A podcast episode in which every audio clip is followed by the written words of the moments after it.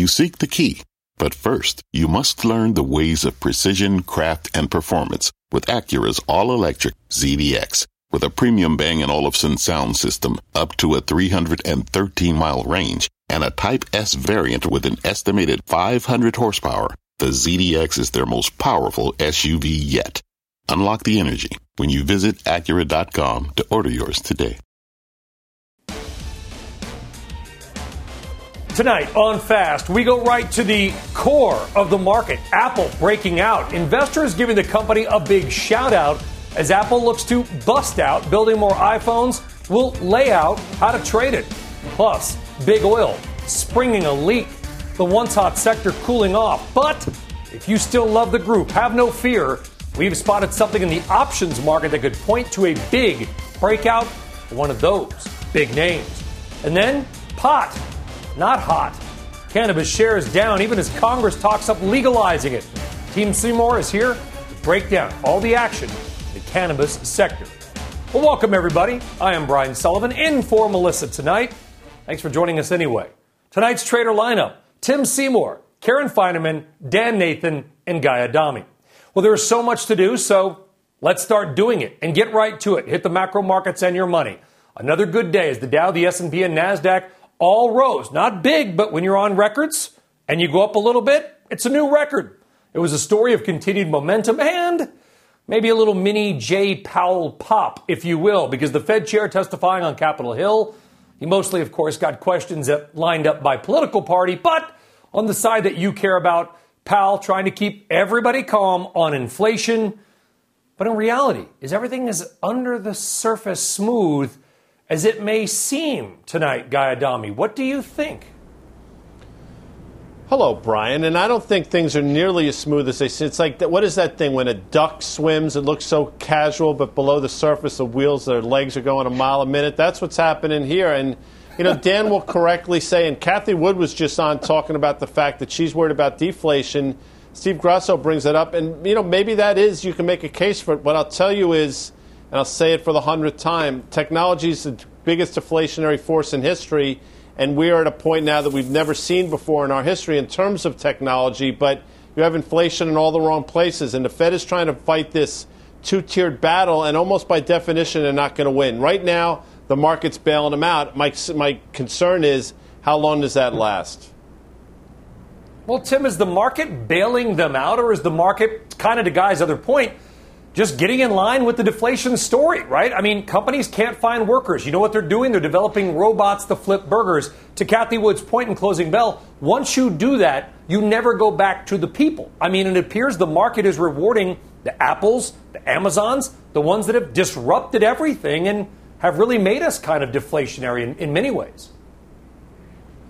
Well, we've seen this analog multiple times, Brian, where, where when we've had these moments where we've been concerned about growth, and it is with great irony as we go back to work and as we face these inflationary pressures and as we overshoot on demand. And, and let's be clear, it, this is a demand story, and it's it's a case where I think a lot of the, the inflationary dynamics are because supply side hasn't really caught up or decided to go back to work, or but the services side of it we talked about, I think, multiple times here. Um, I, I do think that we've seen this before when when you have have a, a question of the sustainability of growth, what, what outperforms? Mega cap tech. And, and the reason, you know, again, the technical factors for the market are we, we know the numbers. We know that this is, you know, 25 to 30 percent of the S&P, uh, you know, you know, close to you know, 70 percent really of the NASDAQ 100 when you weave in a handful more stocks. Um, and so the weight uh, of the defensiveness of this, the great irony is that the market goes higher. But the pain in industrial small caps, uh, what we've even started to see some erosion in some of the energy trade, but places where people felt growth was underpinning very good fundamentals. Uh, you know, that's the that's the trade-off we've had now for probably a month, but certainly since that Fed meeting. Well, you know, Dan, you got name checked earlier in the program anyway. I mean, follow up on Guy's point, and also here's what's a little confusing.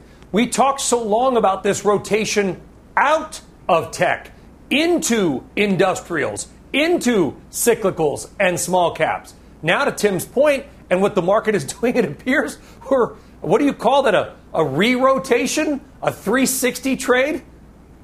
Yeah, it, it's a rotation, though, out of a lot of the growth names in tech that worked very well from the May lows. Just take a look at Zoom's chart. I think up until about a week and a half ago, the stock had rallied nearly 50% from its mid May lows. That thing had a very steep um, incline. If you look at it, it just broke that um, that uh, uptrend that had been in place. Like I said, since mid-May, um, below its 200-day moving average, not great action. But you know, when you talk about the S&P 500 at all-time highs here, really today it's all about Apple, right? Up two and a quarter percent or something like that. That is kind of keeping that in the green there. But there's a lot of bad action under the hood. Tim just mentioned it. If you look at the equal weight S&P, the RSP, um, you know, you see that that is not a confirmed a new high in the S&P 500 market cap weight since May 10th. That's not great action there. And I'll just mention, put all this together here. This rush into mega cap tech that's at all time highs. These five names, the F MAGA complex, nearly $8 trillion in market cap. Tim just told you the weights in the S&P 500, nearly 25%. Um, you know, I see money coming out of, I see no shortage of SPACs underneath 10 bucks. I see high valuation tech getting hit now over the last um, week and a half or so. I see crypto that can't catch um, a bid. So I see a lot of pretty speculative assets trade very poorly. And then lastly, just look at the 10 year U.S. Treasury yield. I know a lot of people were very quick to say that was it last week at one and a quarter or whatever it was, nearest 200 day moving average. I think if we are contending with that uptrend and breaking that 200 day average, uh, moving average, sometime in the very near future, um, the market, the stock market in particular, is going to have a lot of problems. We're going to have a very sharp correction, I suspect, in the next mm. few weeks.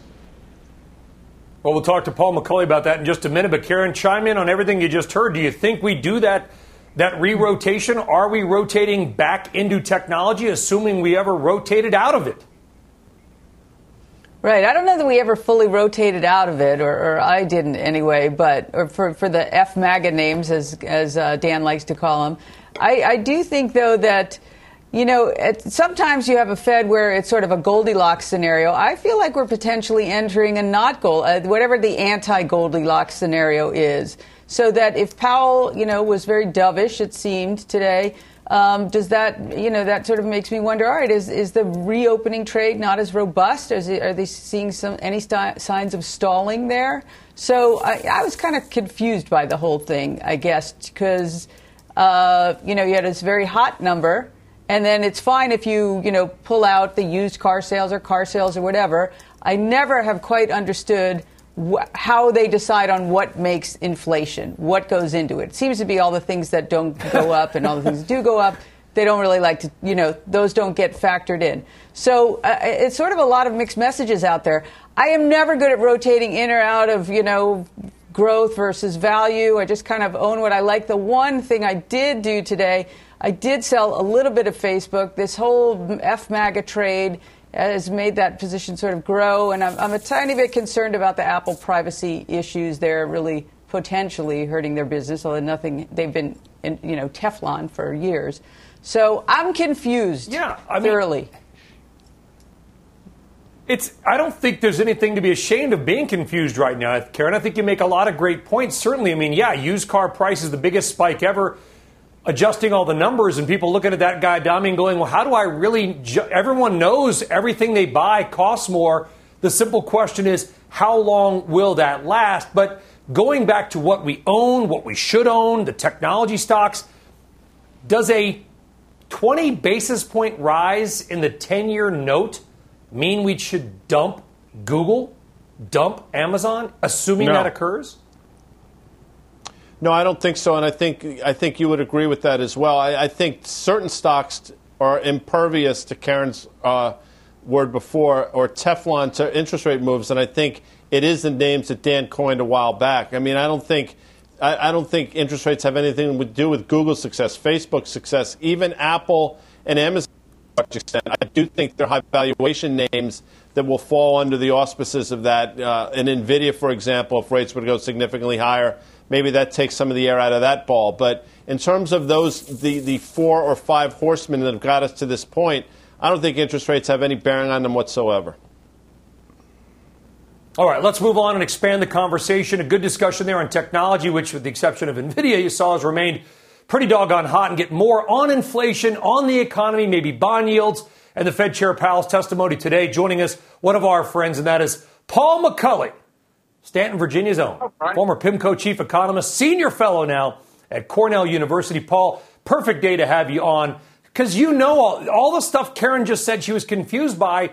You're probably not. Explain to us how we should view inflation because you know what? Used car prices are soaring. Do I need to worry about that in three months? Or what's the real inflation worry? I think that Chair Powell did a great job of explaining the dynamics today in that we've got a unique experience of reopening the economy after a medically induced coma. And the demand side is coming on much faster and much stronger than the supply side. That is what's going on. The demand side is stronger than horseradish, and the supply side has got to catch up. And what Jay was communicating today is he believes in a dynamic U.S. economy and that the supply side will adjust in part related to the huge profit opportunities associated with the elevated pricing, and this will sort itself out. Therefore, he looks at the inflationary pressures as temporary. Yeah. And he believes that firmly. At the same time, he's also humble in that there are a lot of things that we don't know about this economy post pandemic. So he has a base case scenario and then he is in risk management mode. And the most interesting thing he yeah. said today to me is this is going to be transitory one way or the other, either organically because the supply side adjusts uh, in a nice, efficient way, or six months out or so, they'll have to lean against the demand side of the economy. So it's going to be transitory. It's just a matter of whether or not it's going to be the easy way or the hard way. Well, everything's transitory. It's like Steven Wright once said, the comedian everything's within walking distance if you have the time. But I mean, this is a dangerous game in a way that Powell is playing, Paul, because, and by the way, your condiment puns need work. They don't cut the mustard. Let's talk about this. You watch the Tour de France. I watch it almost every day, by the way, NBC Sports.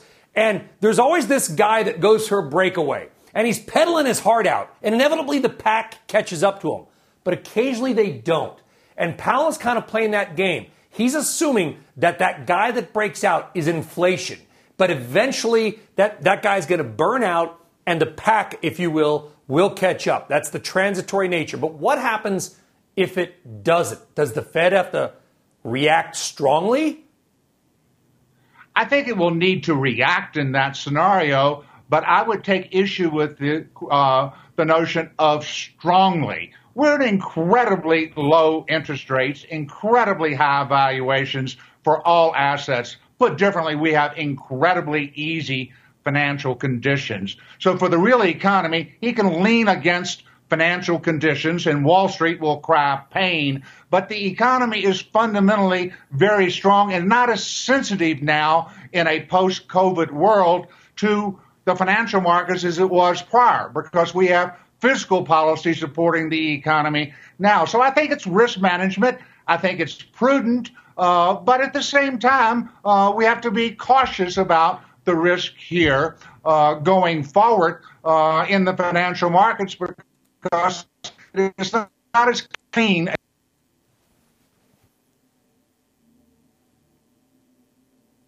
Thank you for joining us. And you know, I, I, think what you're saying is the financial markets and Powell would like the financial markets to fully discount uh, tapering before we actually get there. And I, I think you noted, uh, unlike 2013, it seems to me, however, that despite acting somewhat hawkish, uh, you know, a month ago at, at the Fed meeting, that he's actually done everything he could to backtrack off of that stance that I thought was getting us to that guidance. Can you, can you, you know, analyze that?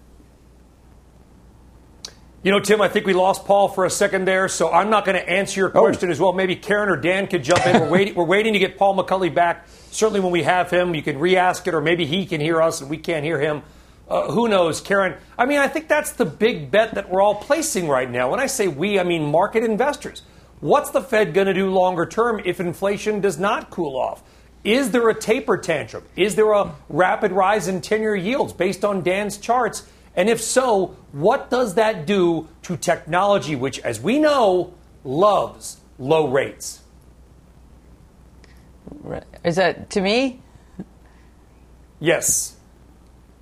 Uh, so, just to pick up on your cyclist analogy, maybe the guy who sprints out to the head of the pack is doping and he's got the ability to stay there. It's not natural, but maybe that, that exists just to further the analogy. But I think I break it down tech into two parts. I think of the Google, the value, you know, the FMAGA complex uh, is much more value than the, you know, the IGV stocks, the Zoom, the CrowdStrike, the Salesforce, you know, Palantir, um, Snowflake, those kind of names. So I think those are far more sensitive to rates. Yep. So I'm more comfortable sticking with the FMAGA. Well, uh, maybe the doping is just artificially low rates for a long time. Sven Henrich and others might argue that. Tim, we got Paul back. I don't know if he asked, heard your question, so why don't you just re-ask it again?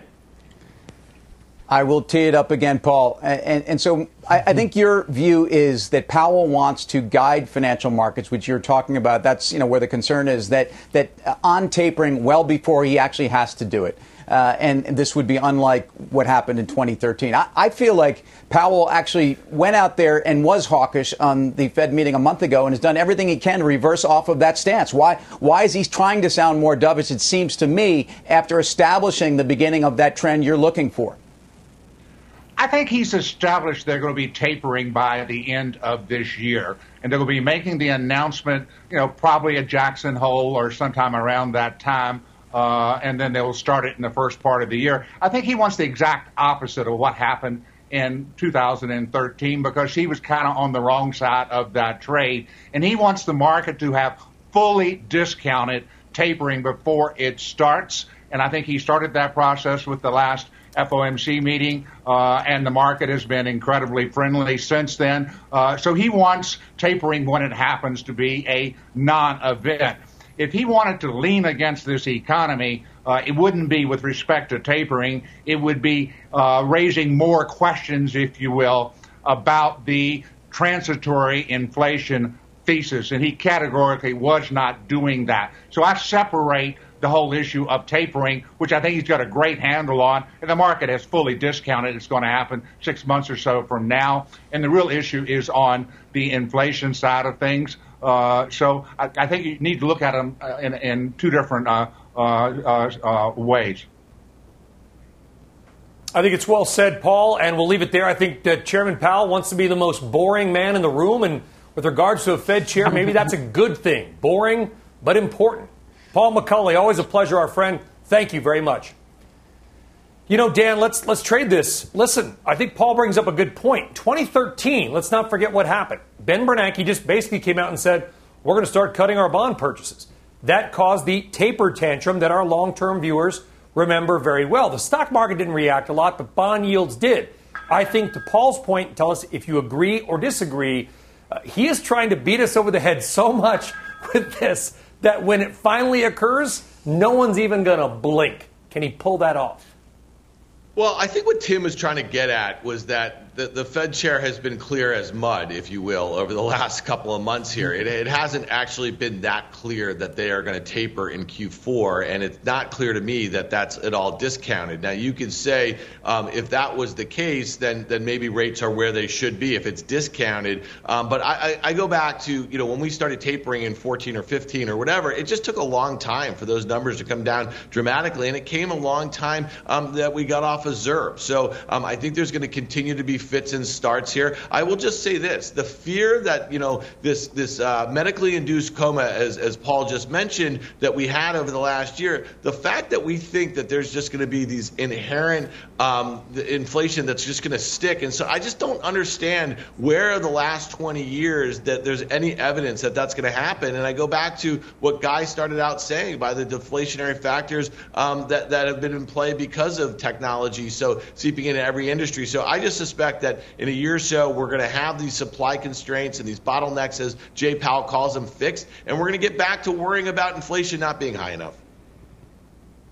Well, we'll see. Listen, lumber did that spike and now is down year to date. I mean, maybe the chairman is relying on other things like used car prices doing the same thing. All right, let's move on. We have got a big interview coming your way tomorrow on CNBC. Do not miss the exclusive sit down with Treasury Secretary Janet Yellen tomorrow, 4 p.m. Eastern Time.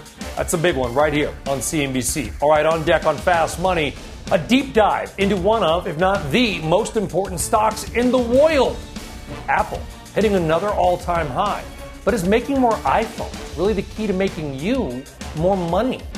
Plus, big banks doing some very different things today. Wells Fargo popping on a higher profit, but Bank of America, a bit of a bust. So, up next, where you could still make some dough from the bank stock.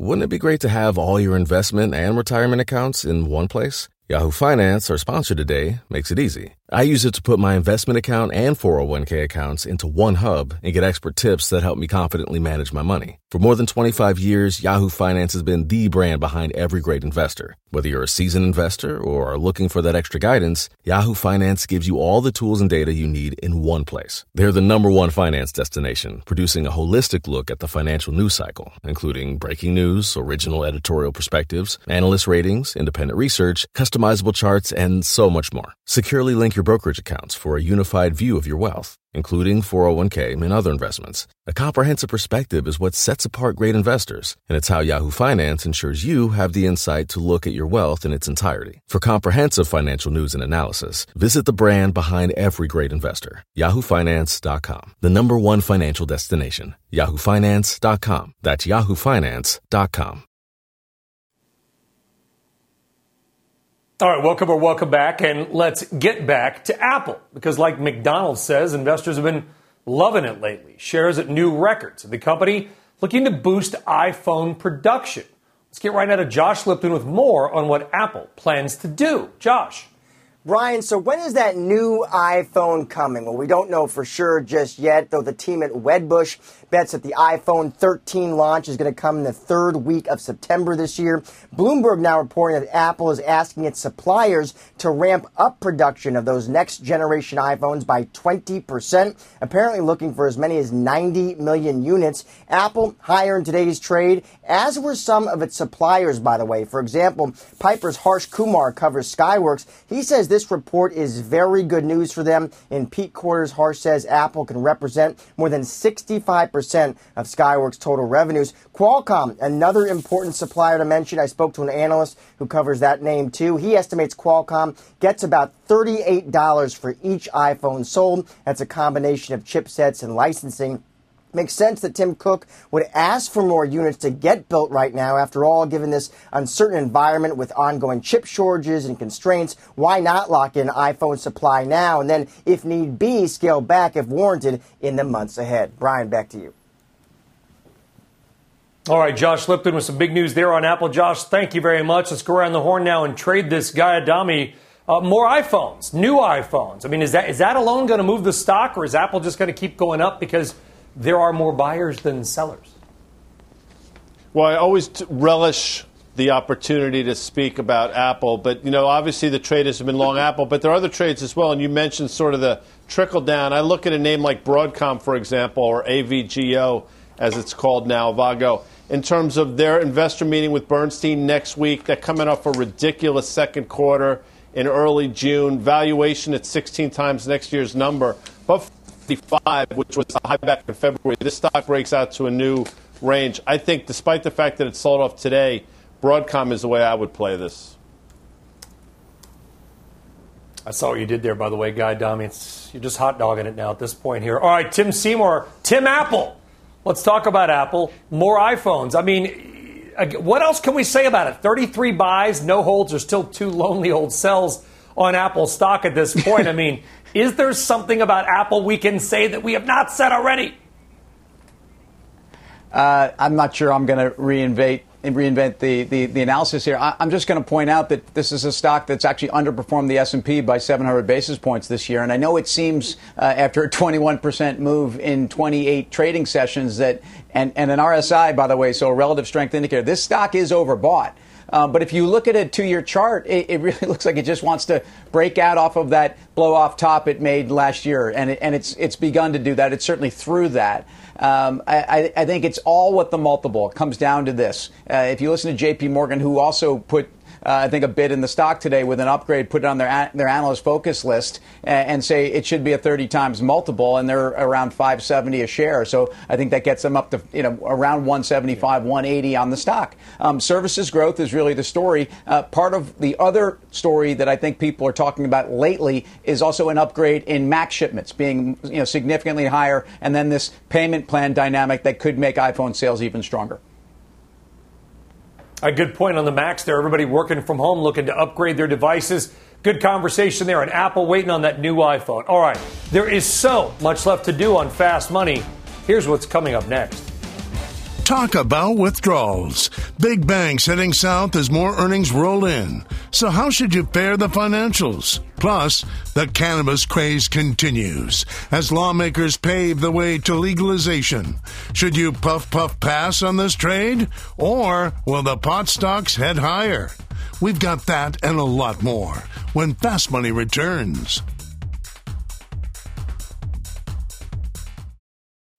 What's on the horizon for financial markets? At PGIM, it's a question that over 1,400 investment professionals relentlessly research in pursuit of your long term goals. Specialised across asset classes, but united in collaboration, our teams provide global and local expertise. Our investments shape tomorrow, today. Pursue your tomorrow with PGIM, a leading global asset manager.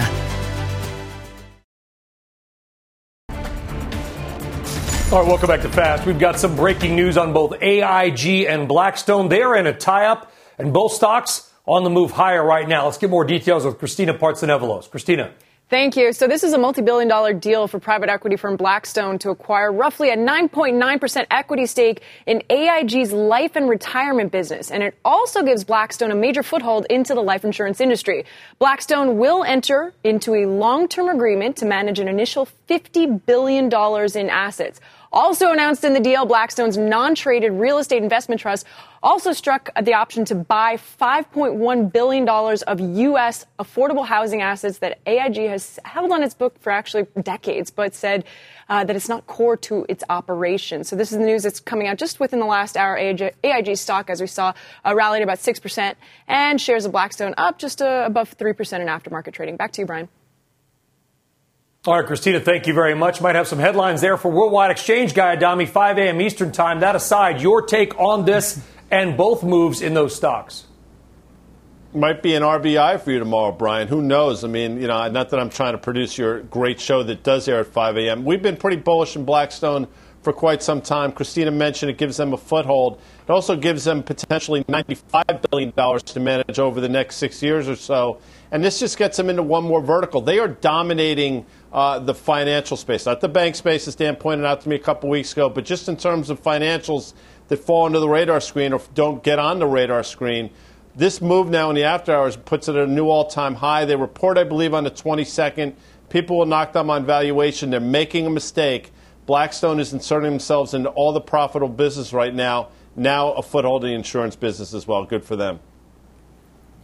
All right, there you go, Guy. And I'm blowing you kisses from here, by the way, Guy. Thank you. All right, one up, one down. That is pretty much the 10 second headline of the two bank earnings today. Bank of America, bit of a bust, stock down 2.5%, warning low rates putting pressure on revenue. But on the flip side, you got Wells Fargo. Nice intraday move higher, though kind of mostly on news of a potential big add to its $18 billion buyback. You got Morgan Stanley out tomorrow. Karen, you're long Wells, you're long Bank of America, you're long Morgan Stanley. They're similar mm-hmm. but very different your take on what you heard mm-hmm. today and what you want to hear tomorrow.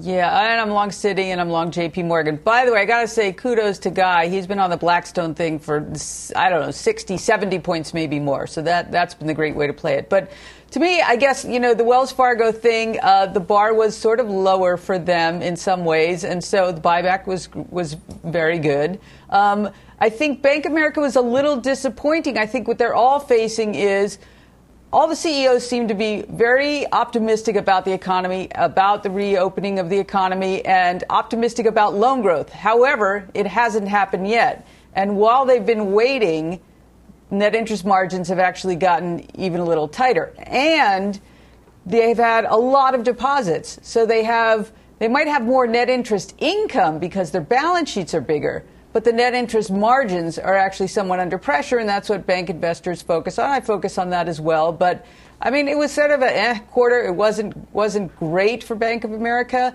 Similar refrain from a lot of them about you know uh, trading revenues weren't as robust, but investment banking revenues were fantastic. Um, and Citi, uh, the one thing that's disappointing today was their talk about investing more, so expenses going up. But I'm really, you know, I want to give them the benefit of the doubt. If they're finding good things to spend money on, they should. Yeah. Mike Mayo on the call was trying to convince them to spend money on buybacks because that is the single best thing they can do. They hear you. They're, they they are buying back, but they can and they will, which we all know. So I don't know. It's sort the of Fed a mixed bag way, of yeah. blah. We need some loan growth. Well, look at Wells Fargo. If every if the other CEOs sit and look at Wells Fargo popping four percent intraday on nah numbers, to your point, but the buyback, oh, that's nice. Stock goes up, maybe more. We'll do it, Dan. On the banking side, you, you showed your your ten year chart. Maybe want to bring that back up with the trend line that you drew. Uh, is the bank stock trade kind of as simple as just watching that ten year chart? Well, I don't think it's that simple. I think the one thing that Karen also didn't mention is that there's going to be some very difficult comparisons, and we also have a lot of uncertainty about the reopening. We also know that you know while the consumer and their balance sheet are in very good shape right now, we're going to see a lot of um, you know expanded unemployment and stuff roll off in the not so distant future. So Karen said they're they're optimistic these CEOs about loan growth, but it hasn't happened yet. And I just make one point about Citigroup. I mean that stock trades horribly. You know, I mean like and and Bank America too. I mean, you know, Citigroup's down 15% from those recent highs. It's only up 10% on the year. I think investors were pretty unexcited about both Citigroup and Bank America, what they had to say about their capital return plans. So um, to me, it just doesn't seem like a great um, like spot to step in on these groups until we get a little more clarity. And also until we see what is this market made of right? You, we started the show talking about all these different rotations and, and bank uh, investors loved when rates were going higher but now with rates down here and they're likely to stay down here for the best of the, the rest of the summer. I'm just not sure. That's to answer your question yeah. what the opportunity is here in the near term well, now you got to do some work, right? Because it was just, oh, rates are going to go up by the bank stocks. Well, now it's not the case. You got to dig in because they are different. All right, good discussion. On deck, Peter Tosh said to legalize.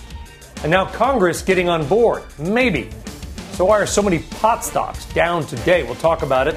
And make sure to stretch for this call. We are running into a fitness name and how to trade it. There's a lot more left to do on Fast. We're back right after this.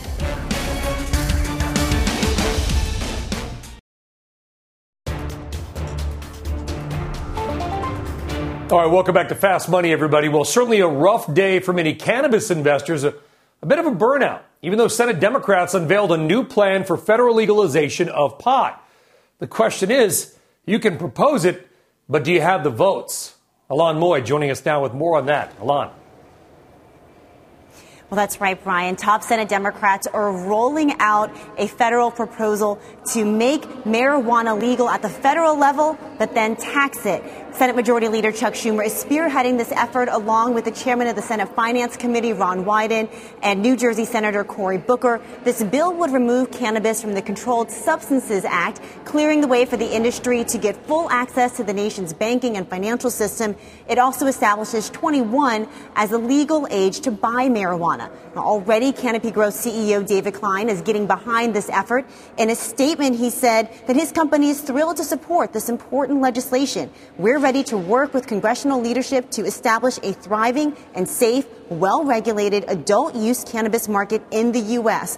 But this proposal could bring additional costs for companies because Democrats want to impose an excise tax on the industry. It would be 10% in year one, then climb to 25% by year five, and after that, the tax would be calculated based on weight and on concentration. Now, Democrats say this new revenue is critical to reinvesting in disadvantaged communities. I will lay myself down to do everything I can to stop an easy banking bill that's going to allow all these corporations to make a lot more money off of this, as opposed to focusing on the restorative justice aspect. Now, Schumer wants to get comments on his proposal by September 1st, and Brian, his goal is to pass it next year by 420. Back over to you. 420, maybe not a random act on the calendar. Ylan, thank you very much. All right, let's trade this, Tim. I mean, a lot is going to come down to this federal legalization. A lot of it comes down to banking laws in states, and a lot of it comes down to just Senate votes. Obviously, a tougher day today, but one day does not a trend make. Your take on all of it. Let's talk price action in a second, but first on this bill, the, the fact that this bill is put forth and it, and it's it's very comprehensive, it's too comprehensive, and it's not going to get passed in this form. And I, I think that that's you know that's part of maybe some disappointment. Although I don't think there was any expectation that Chuck Schumer was going to do anything different, and it is a complex issue, and, and I think this news has been expected. Um, but the fact that full legalization, descheduling, uh, and, and the beginning to, to regulate the industry and on a federal level allow the companies to have access to capital markets and listings and, and, and remove punitive taxation um, for, for these companies is, is a great, great moment. And it's an exciting time to be investing in the sector. Investing for these headlines, I don't think is what investors should be focused on. And I think if you think about the shorter term off of this bill, though, is, is this is too broad. Uh, what will have to happen is it will be narrowed down to what I think uh, the points they can get on the board, so to speak, in terms of victories. I think they're actually going to have some expanded banking and, and access for capital markets. Uh, and I do think that there will be uh, focus on the social issues. And it's very clear uh, Senator Schumer wants that. And I think it's very important. I think the war on drugs in America uh, has been uh, mis misaligned, and possibly the focus has been in the wrong places in some cases, or on the wrong the wrong demographic groups. But but look, for investors, cannabis has yeah. still been a great trade this year. Um, some of the price action, I also just think, is a lot of these names had rallied 20% off of that uh, into today's news, 20, 30%. Uh, but again, the sector's still having a very, very strong year, and the long term, uh, you know, this bill tells you just how exciting the opportunity is. Yeah, Tilray up 81% this year, and Senator Booker saying, you know what, let's take some of the profit out of the banks, put it back in the communities that got hit hardest by the war on drugs, which, by the way, we're now talking about legalizing while people, hundreds of thousands or millions, still sit in jail for dr- laws that may not even be on the books anymore. All right, coming up. Yep. Switching gears. Get your yoga pants on. Make sure you got some water. We're going to stretch into a fitness call on Lululemon, but is that the best stock in the space? Plus, oil losing some energy today. We're going to fuel up on that trade. What happened to crude? What happened to stocks? And where it goes longer term. Miss a moment of fast? Catch us anytime on the go. Follow the Fast Money Podcast.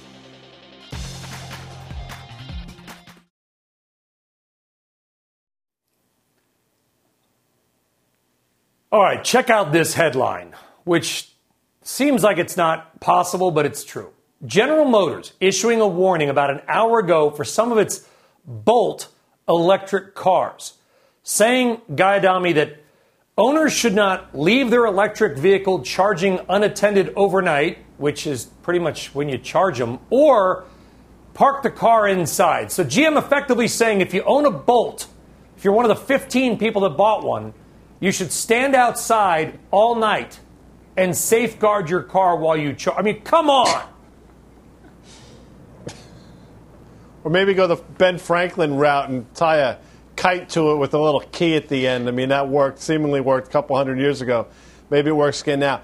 Listen, it's not a reason to sell the stock, which is what we're getting to here. I mean, we can wax poetic about how ridiculous that is, but you know, Tim has talked about this, as has Karen. I mean, this comes down to a valuation play. GM reports, I believe, on August 4th. Just put a 10 multiple on the $7 they're going to earn, and you're talking about a stock that should be trading 70 bucks, which, by the way, in early June looked like it was making a beeline towards. It's obviously pulled back from about 64 to current levels. I think you buy GM on any weaknesses this headline provides. Well, and, by the way, we, know Bolt guy is not material to GM. Like I said, about 20 people bought the car. Gasoline, I'm also told, is flammable. But it kind of goes to just the confidence in the development of some of these EVs. Or do you think the Bolt is old enough and pretty much gone enough that no one's going to care? That, if that's back at me, I think the answer is the, the latter, not the former. I mean, they've made tremendous strides, they being General yep. Motors, into this EV space that they're finally being given credit for. I think it's going to manifest itself with the stock taking the next leg higher. You know, again, Tim and Karen have talked about it. I've been talking about it now for the last few months as well. You know, I, th- I think GM and Ford, by the way, are both mispriced given current market conditions. Likes them both. And if GM can get over the Pontiac Aztek, remember that? If they can get through that, they can get through anything. All right, from cars to clothes. As Goldman Sachs sends lots of good vibes Lululemon's way, calling it a top pick. Karen, Goldman also throwing some love on Yeti and Kontoor brands, which I wasn't aware, but is the parent company of Wrangler and Lee Jeans. But what do you make about this Lulu call?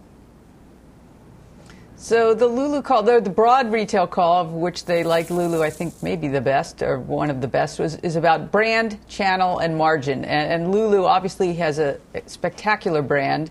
During the pandemic, they, they upped their game. They already had a decent um, e-commerce game, but they upped that and uh, and their margins are great. I mean, they you know they have premium priced product, and they are able to keep that premium price. The stuff's really expensive, but it is clearly better. It's great. And then the Goldman sees additional growth in men's, international, and footwear.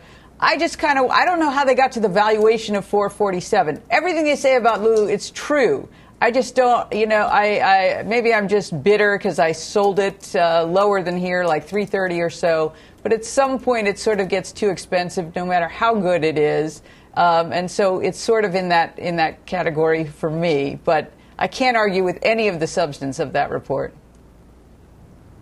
Yeah, and the reality for apparel is that millions of Americans have reported a, a, a, weight gain, some of it unfortunately 30, 40 pounds. A lot of new wardrobes are going to have to be purchased. All right, coming up. Oil stock owners, they took a hit today as OPEC looks to hold strong more concerned about barrels in the market sending oil and oil stocks down, but don't worry. We spotted something in the options market that could point to a big breakout for one name. We'll bring it to you when Fast Money returns.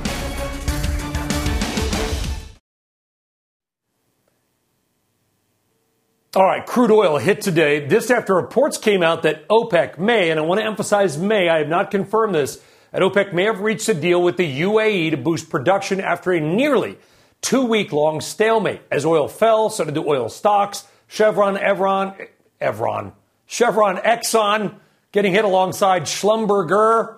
I'm kidding, and more. Guy, you've been big on Phillips 66 in the past. Oil stocks clearly got a little ahead of their skis, right? I mean, overbought the RSI, MACD, whatever frame, probably a little bit outside that top. What do you make of a PSX here? I still like it. I mean, I thought it was actually go rocketing through 100. I think it got to 94. It's obviously pulled back. I think the lever names work. Why they haven't worked, to your point, is because crude, and Dan Nathan pointed this out to me a couple weeks ago, or a week and a half ago, traded right up to a 13 year downtrend line, which is pretty significant. It basically, as Carter would say, touched it to the penny. I happen to think we might get a bit more of a pullback here, but we're going to go ratcheting through to the upside. That's what makes markets. But I would buy the levered name, specifically PSX, on this pullback. Dan, what do you think?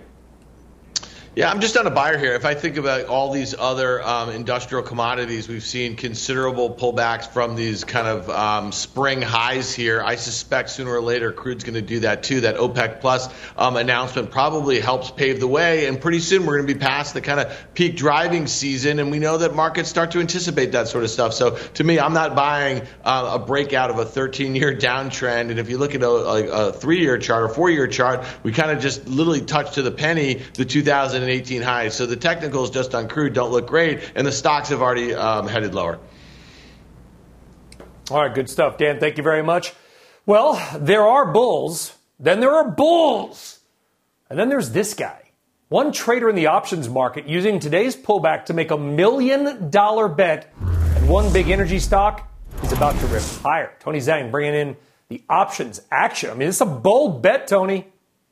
That's exactly right. This bet was on Marathon Petroleum, symbol MPC. MPC is not just having a bad day, it's really having a bad month, down almost 15% here since the highs on June 10th.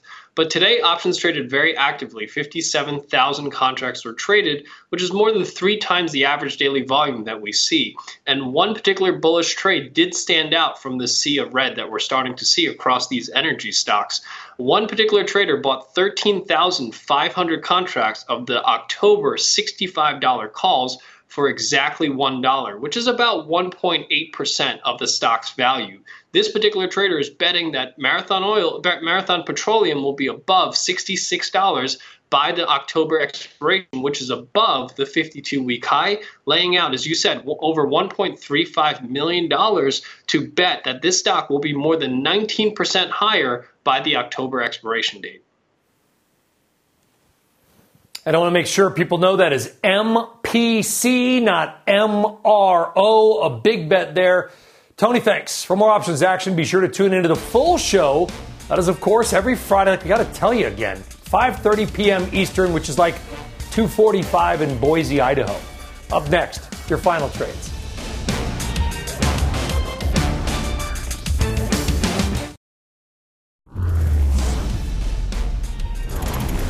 You know the time. Time for your final trades. Let's kick it off with Tim Seymour. Tim. Yeah, I'm buying cannabis stocks again. I'm, I'm long the sector via my cannabis ETF, but I, this weakness is to be bought based upon capital coming into the sector as the guards come down. Karen. Yeah, maybe it's in your honor, Brian. The OIH to me seems oversold here. I think there's a bounce in the near future. You could buy it right here with a tight stop of 199. Tom Lee would agree. Dan? Yeah, I don't like Karen's banks, but I do like a neo bank. It's SoFi. I liked it higher. I liked it here. I added to it. And Guy. MetLife, Brian. All right, thank you all. Mad Money starts right now. See you tomorrow. This podcast is supported by FedEx. Dear small and medium businesses, no one wants happy customers more than you do.